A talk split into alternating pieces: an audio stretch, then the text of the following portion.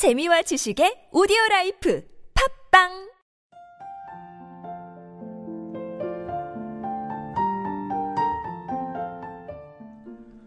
걱정을 멈추고 즐겁게 사는 법 제3장 여섯 번째 이야기. 톱밥을 다시 켜지 마라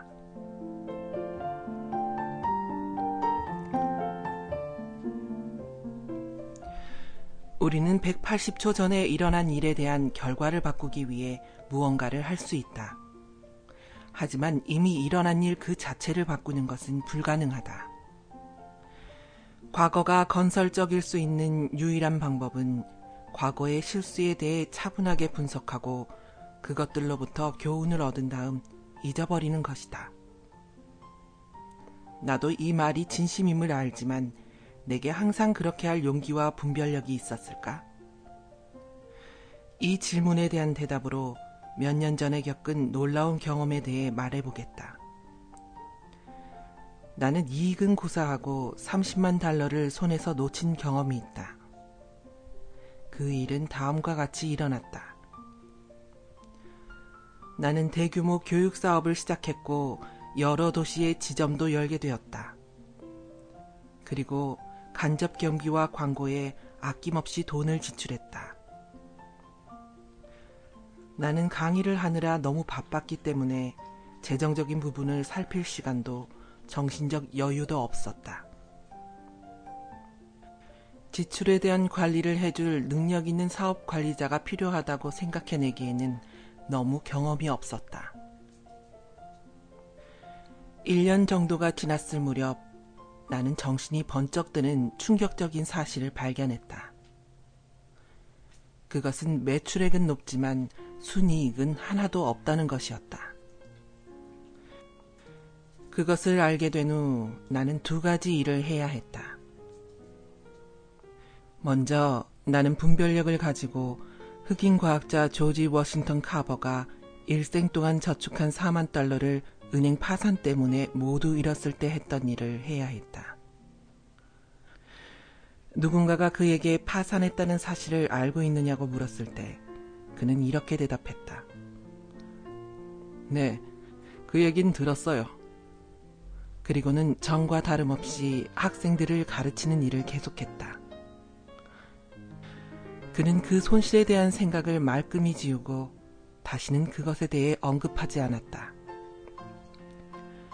내가 해야 했던 두 번째 일은 실수에 대해 분석하고 오래도록 간직할 교훈을 얻는 것이었다. 그러나 솔직하게 말해서 나는 이 두 가지 가운데 한 가지도 하지 않았다. 대신에 나는 걱정 때문에 의욕을 상실했다. 몇 달 동안을 망연자실한 상태로 보냈다. 잠도 줄고 몸무게도 줄었다. 내가 저지른 큰 실수로부터 교훈을 얻는 대신에 나는 똑같은 짓을 규모만 좀 작게 해서 다시 시작한 것이다. 이런 바보 같은 짓을 인정한다는 것은 창피한 일이다. 하지만 오래전에 나는 스무 명에게 뭘 해야 좋은지 가르치는 것이 그 가르침을 실천하는 스무 명 중에 한 사람이 되는 것보다 쉽다는 사실을 깨달았다. 나는 뉴욕에 있는 조지 워싱턴 고등학교에 다니면서 폴 브랜드 와인 박사 밑에서 공부하는 특권을 가졌다면 어땠을까 하는 생각을 한다. 그는 뉴욕주 브롱크스에 있는 앨런 손더스를 가르쳤던 바로 그 사람이다. 손더스는 내게 말하기를 위생학 수업 선생님이었던 폴 브랜드 와인 박사로부터 평생 잊지 못할 가장 가치 있는 교훈을 배웠다고 했다. 저는 그때 겨우 10대에 불과했어요. 썬더스는 이렇게 이야기를 시작했다. 그 당시에 저는 걱정이 많았죠. 제가 저지른 실수들에 대한 생각에 마음을 졸이고 초조해했어요. 가령 시험을 치르고 난 뒤에는 낙제하지 않았을까 하는 불안감에 뜬 눈으로 밤을 새우고 손톱만 물어뜯은 적도 있죠.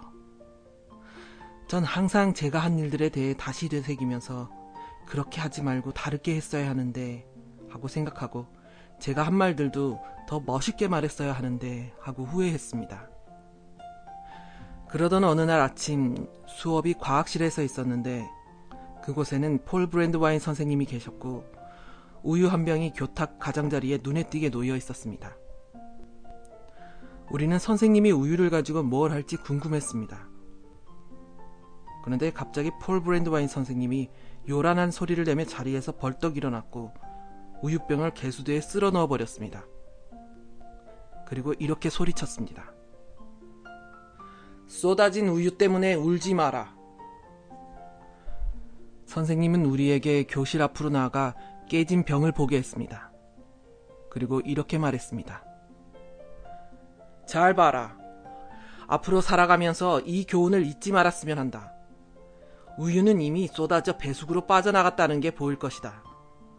아무리 야단법석을 떨고 머리를 잡아뜯어도 단 한 방울의 우유도 다시 돌아오지 않아. 조금만 주의를 기울이고 조심했다면 우유가 쏟아지지 않았을지도 모르지. 하지만 이미 늦었으니 우리가 할 수 있는 일은 이제 그것에 대해 생각을 하지 말고 잊어버리고 다음 일로 넘어가는 것이야.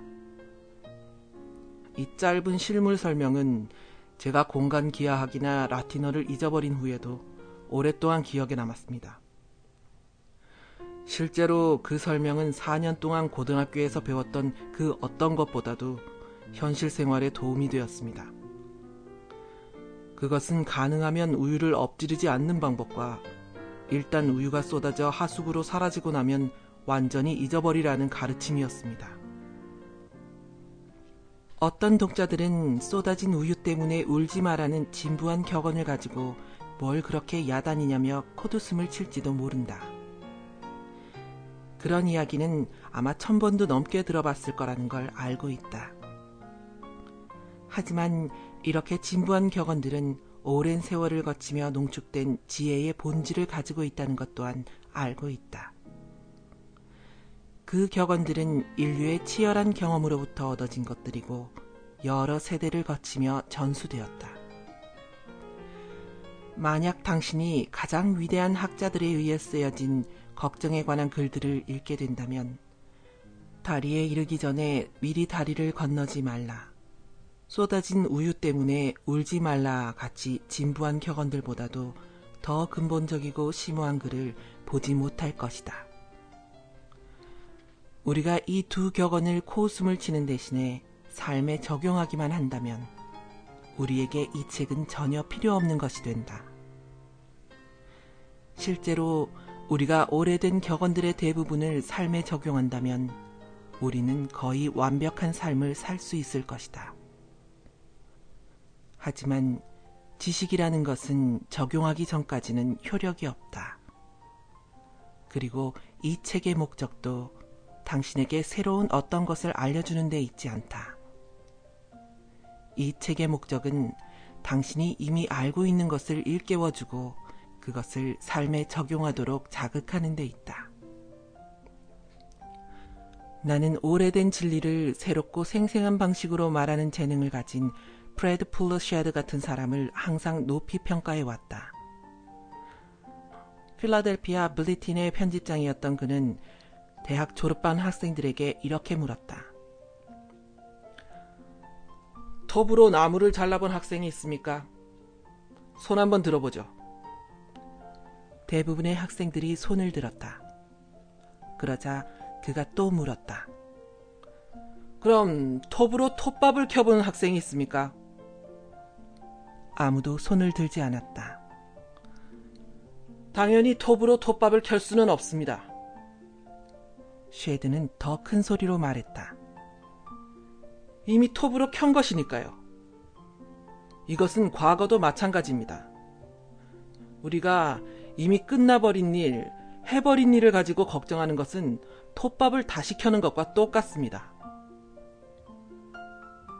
야구계의 원로 코니 맥이 81살이었을 때 이미 진 경기 때문에 걱정해 본 적이 있냐고 물어보았다. 그럼요. 자주 그랬죠. 하지만 오래전에 그 바보 같은 짓을 끝냈습니다. 그런다고 해서 아무짝에도 소용이 없다는 걸 알게 됐거든요. 이미 흘러간 물로는 방아를 돌릴 수가 없잖아요. 그렇다. 이미 흘러간 물로는 물레방아도 돌리지 못하고 나무를 켤 수도 없다. 나는 작년 추수감사절에 잭 댐프시와 저녁 식사를 함께 했다. 그는 칠면조 요리에 크랜베리 소스를 발라 먹으며 헤비급 챔피언전에서 터니에게 패했던 경기에 대해 말했다. 물론 그 경기로 인해 그의 자존심도 타격을 입었다. 경기 중반쯤 되자 전 이제 늙었다는 것을 깨달았습니다. 10라운드가 끝났을 무렵엔 아무것도 못하고 간신히 두 발로 서 있을 정도였습니다. 얼굴은 퉁퉁 붓고 찢어져 눈이 거의 감겨 있었어요. 심판이 승리의 표시로 터니의 손을 들어주는 것이 보였습니다. 저는 더 이상 세계 챔피언이 아니었어요. 저는 비를 맞으며 군중 사이를 뚫고 선수 대기실로 돌아갔습니다. 제가 지나갈 때 어떤 이들은 제 손을 잡으려 했고 눈에 눈물이 맺힌 이들도 있었죠. 1년 뒤 저는 터니와 다시 경기를 가졌습니다. 하지만 소용이 없었죠. 전 이제 영원히 끝난 거였어요. 그것에 대해 전혀 걱정을 하지 않는다는 건 어려웠지만 그래도 전 속으로 이렇게 말했습니다. 과거에 파묻혀 살거나 쏟아진 우유 때문에 울진 않겠어. 이 한 방에 쓰러지진 않을 거야. 잭 댐프시는 본인의 말대로 했다. 어떻게 그렇게 할 수 있었을까? 나는 과거에 대해서 걱정하지 않을 거야 라고 끊임없이 되뇌이면서 아니다. 그렇게 하는 것은 오히려 그에게 옛 걱정을 떠올리게 만들었을 것이다. 그는 패배를 인정하고 그것에 대해 더 이상 생각하지 않았다. 그리고 미래에 대한 계획을 세우는데 집중했다. 그는 그레이트 노던 호텔에 잭 댐프시 레스토랑을 열었다. 프로 권투 시합을 주최하기도 하고 권투 전시회를 열기도 했다. 그는 과거에 대한 걱정을 할 시간도 없고 유혹도 느끼지 못할 건설적인 무언가를 하면서 바쁘게 생활했다. 잭 댐프시는 말했다. 전 제가 챔피언이 됐을 때보다 지난 10년이 더 좋았습니다. 댐프시는 책을 많이 읽지는 않았다고 나에게 말했다. 하지만 그는 본인도 모르게 셰익스피어의 충고를 따르고 있었던 것이다. 현명한 사람은 손해를 보면 주저앉거나 한탄하지 않는다. 다만 결과를 바로잡기 위해 힘차게 노력한다. 역사책과 전기문학을 읽거나 힘든 상황에 처한 사람들을 보면서 걱정이나 비극적인 상황을 떨치고 완전히 행복한 삶을 살아가는 사람들의 능력에 나는 끊임없이 놀라고 자극을 받는다. 한 번은 뉴욕 주립 교도소를 방문한 적이 있었다. 그때 가장 나를 놀라게 했던 것은 그곳의 수감자들이 교도소 밖에 있는 보통 사람들 못지않게 행복해 보였다는 것이다. 당시 그 교도소의 소장이었던 루이스 이 로스에게 그 점을 이야기했다. 그러자 그는 죄수들이 처음에 교도소에 오게 되면 원망과 괴로움에 빠지기 쉽지만 서너 달이 지나면 죄수들 대부분은 그들의 불행한 상황을 잊고 안정을 되찾아 차분하게 수감 생활을 받아들이고 그 상황을 어떻게든 극복해 보려고 노력한다고 했다. 로스 소장은 수감자 중에 한 명에 대해 말했다. 정원사로 불리는 그 사람은 교도소 담장 안에서 채소와 꽃을 가꾸며 노래를 부르는 사람이었다. 꽃을 가꾸며 노래를 부르는 그 수감자가 대부분의 우리들보다 더 분별력에 있는 사람임을 알 수 있다. 그는 다음의 내용을 알고 있었던 것이다. 움직이는 손이 글을 쓰고 다 쓰고 나서는 다시 움직인다.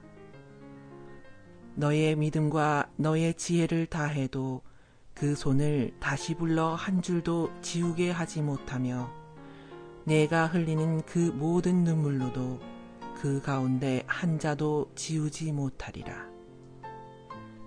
그러니 왜 헛되이 눈물을 흘리는가? 물론 우리는 많은 실수와 어리석음의 죄를 범해왔다. 하지만 그래서 그 정도의 잘못은 누구에게나 있지 않나? 나폴레옹도 그가 싸웠던 중요한 전투 세 번 중에 한 번은 패배했었다. 아마 우리의 승률이 나폴레옹보다 더 나을지도 모른다. 누가 알겠는가? 어찌됐건 왕의 기병들과 병사들로도 과거의 어느 한순간을 되돌이킬 수는 없다. 그러니 다음 규칙을 기억하자.